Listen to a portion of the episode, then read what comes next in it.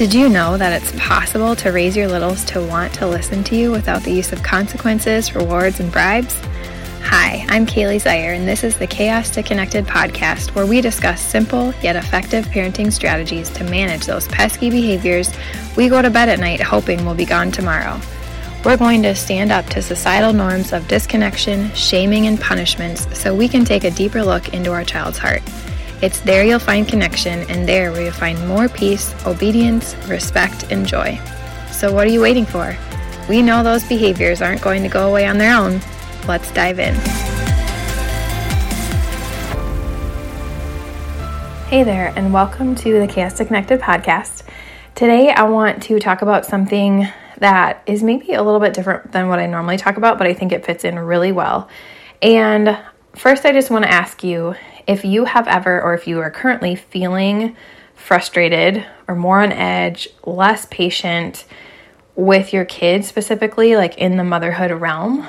And obviously, you know, check into things like are you eating enough? Are you drinking enough water? Are you spending time doing soul care? All that sort of stuff.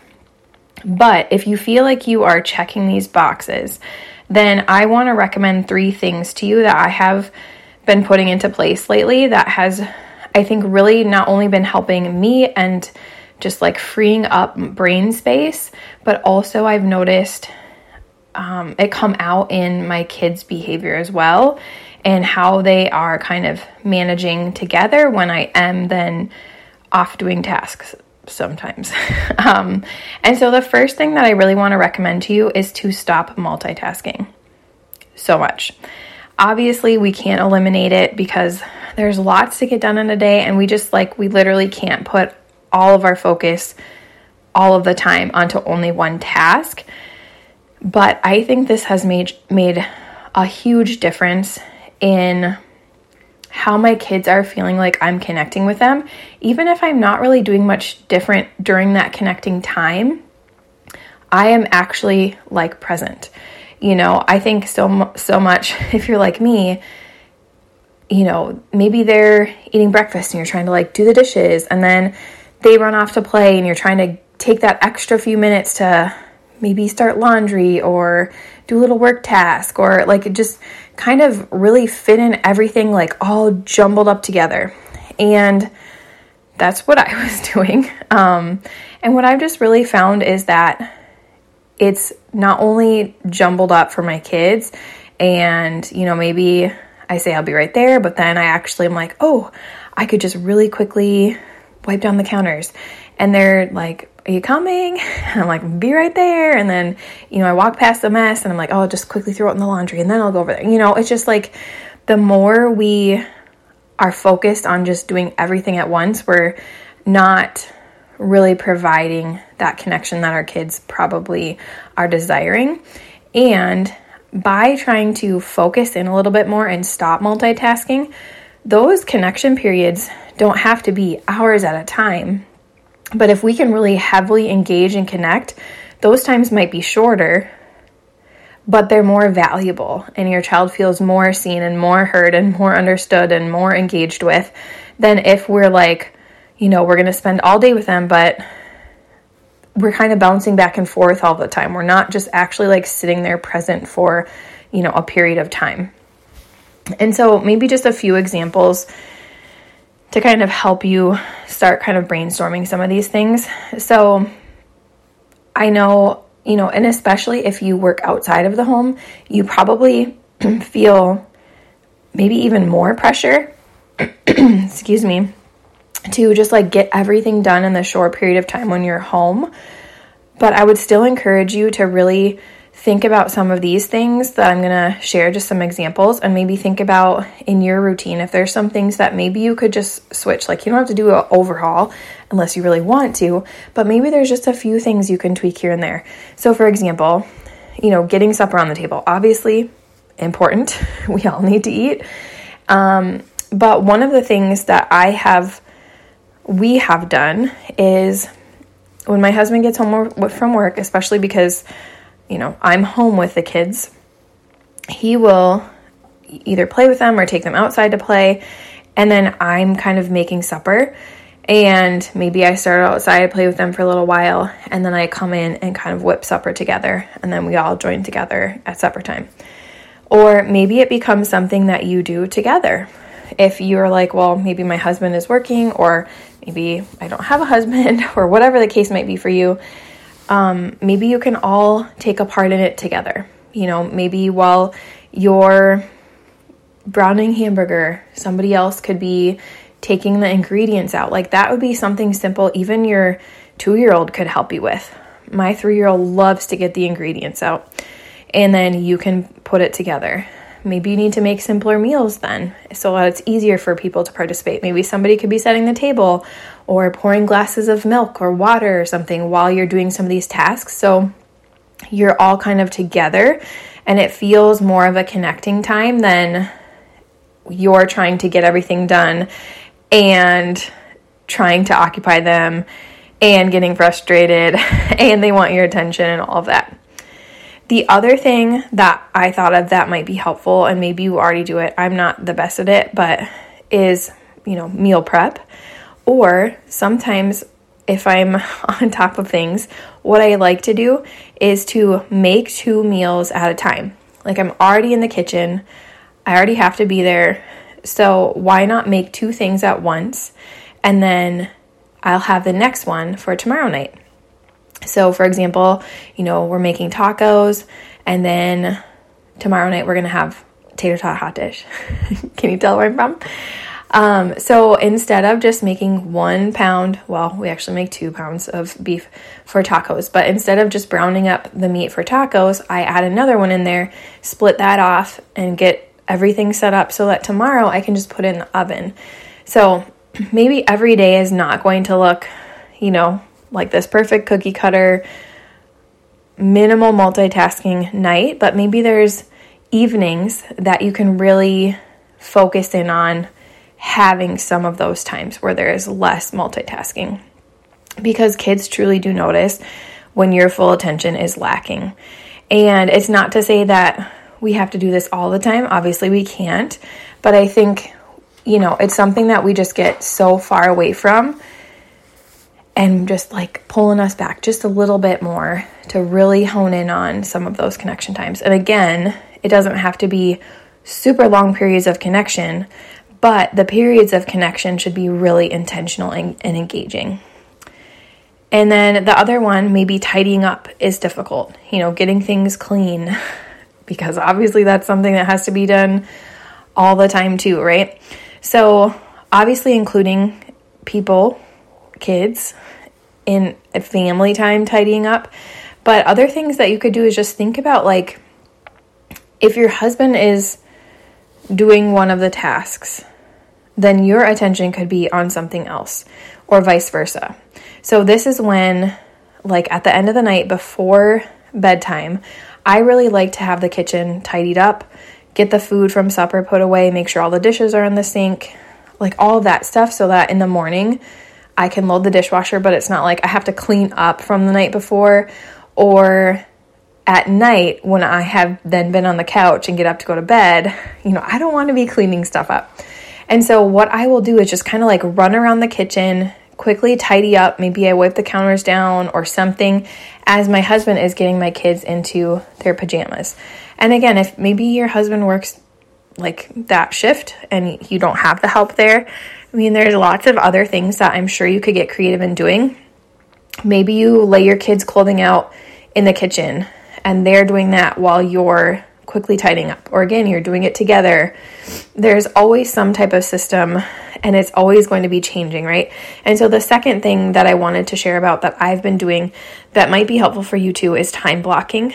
And it might seem silly, like if you work a nine to five and you don't have to do work at home or if you stay at home and don't do outside type of work or on the side type of work, it might seem kind of still silly to time block, but I think that it is and it has been for me extremely helpful because normally what I'll do is create a to-do list, right? If you're like me, you like to cross things off the list.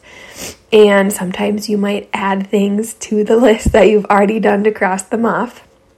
But what I was finding is that it gets really overwhelming. And when we don't have things blocked off in certain times, or we don't have things kind of created in routines and patterns, like that's how we thrive. 90% of our brain operates subconsciously. And so, if we can really get into these good habits of doing things, it makes them more seamless, right? It makes we don't have to think about every single thing and use up our brain capacity, which then takes up our energy, which then can also correlate to having less energy, less patience, less maybe kindness towards our kids in the evening when we've just, you know, we're tired, decision fatigue, all of that stuff kind of comes out. So I'm definitely not an expert on this. I have been really trying to learn and incorporate things. If you feel like this is an area where you need help with, I would check out the podcast called Systemize Your Life. It is all like she has a whole time blocking system. There's different systems for like how to clean your house and just like all of the things that you might possibly need. And the other thing that I wanted to say here too is, you know, I am home with my kids, but I also do this podcast, I also do coaching. Um, so I do have to try to be strategic about getting things done because, you know, I really am trying not to multitask when I'm with them or um, having them be engaged in something when I'm doing something else versus trying to do all these things when they're just running around playing because then things always seem to go awry. And so what what I would recommend if you're time blocking. So for me, I time block out like a early morning, you know, like 6 to 9 sort of style. If you wake up earlier, obviously, you know, adjust time wise. And then like that late morning to lunchtime, and then kind of the nap time block, and then the early evening type of block. And so in there, what I would encourage is if there's some, you know, a big task you have to get done, think about how could I almost like sandwich that task between connection. So it's like a connection sandwich. So, you know, maybe you have to um maybe just do the dishes. Like it doesn't even have to be this big huge task. But every time you go to do the dishes and you leave your kids to play, fighting ensues. So maybe what I would encourage you to do is spend time before you're going to do the dishes connecting, just playing. I mean, it doesn't have to be like special time or anything, but just sitting there with your full attention. Keep your phone out of the room, just really paying attention, engaging, eye contact, all that stuff for a, a brief period of time, even like 15 to 20 minutes. And then do your task, and then come back and do some more connection and see if that improves how your child is handling it. Because when we can give them frequent bursts of really intentional engaged connection, it's much better than like, oh, I'm home all day with them, so I so I am connecting with them when really you're just like, you know, running around the house with your head cut off, like trying to do all the things all the time because you have no rhyme or reason to doing them. Um, so hopefully that can be kind of helpful. Again, if you need more help, I would really recommend going to the Systemize Your Life podcast and listening to those episodes because I have found those little tips to just be really helpful. And then getting into the routine of just being intentional with my time versus having this to do list of like, okay, here are all the things I have to do, but I don't know when I'm going to do them. So, okay, I'm going to quick try to do it here, and then I'm going to quick try to do it here, and then my kids are really wanting my attention, and I'm quick doing this, and then they're fighting, and then it's get, getting frustrating, and you know, where a lot of that could be alleviated. And then the last thing that I want to share, which I'm sure is just obvious for everybody, but I think is just continually something that is something that we need to be aware of and monitoring and adjusting often, and that is managing our own screen time as adults. And especially if you stay at home or if you have kids with challenging behaviors, or maybe you don't have a lot of like adult connection, I feel like a lot of times I turn to screen time because it feels like almost like I'm connecting with other people, not just my kids, which is silly because obviously there's no you know reciprocal involvement. I'm just watching watching what they're doing but I'm hearing other people talking, other adults, I'm listening to other conversations, I'm seeing other things, and it's become more of a way to like tune out the overwhelm or the stress that I'm feeling versus allowing myself to sit in it and do something about it, maybe pray about it. Um, so not only am I just like wasting time, which I think we all do or feel guilty about sometimes, but I'm using it for a specific purpose, and that purpose is usually to mask my overwhelm, mask maybe some loneliness or like lack of um, like friend type connection just because I am home alone with my kids all day, every day until my husband gets home. And so, really thinking about like, why, first of all, how often are you on your phone? And why do you feel like you're going to it all the time? Has it just become a habit? Or is there something that you feel like is a reason that prompts you to pick up your phone? And then, you know, figuring out how to put limits on it. I have removed all my notifications except for you know, obvious things like text messages um, and then Voxer. But I don't get any social media notifications because even with my best intention, if I get a message, I'm like, oh, maybe that's another client. You know, it's just like there's there's interest there for us to just go to it and see what it is and then and then we're distracted again.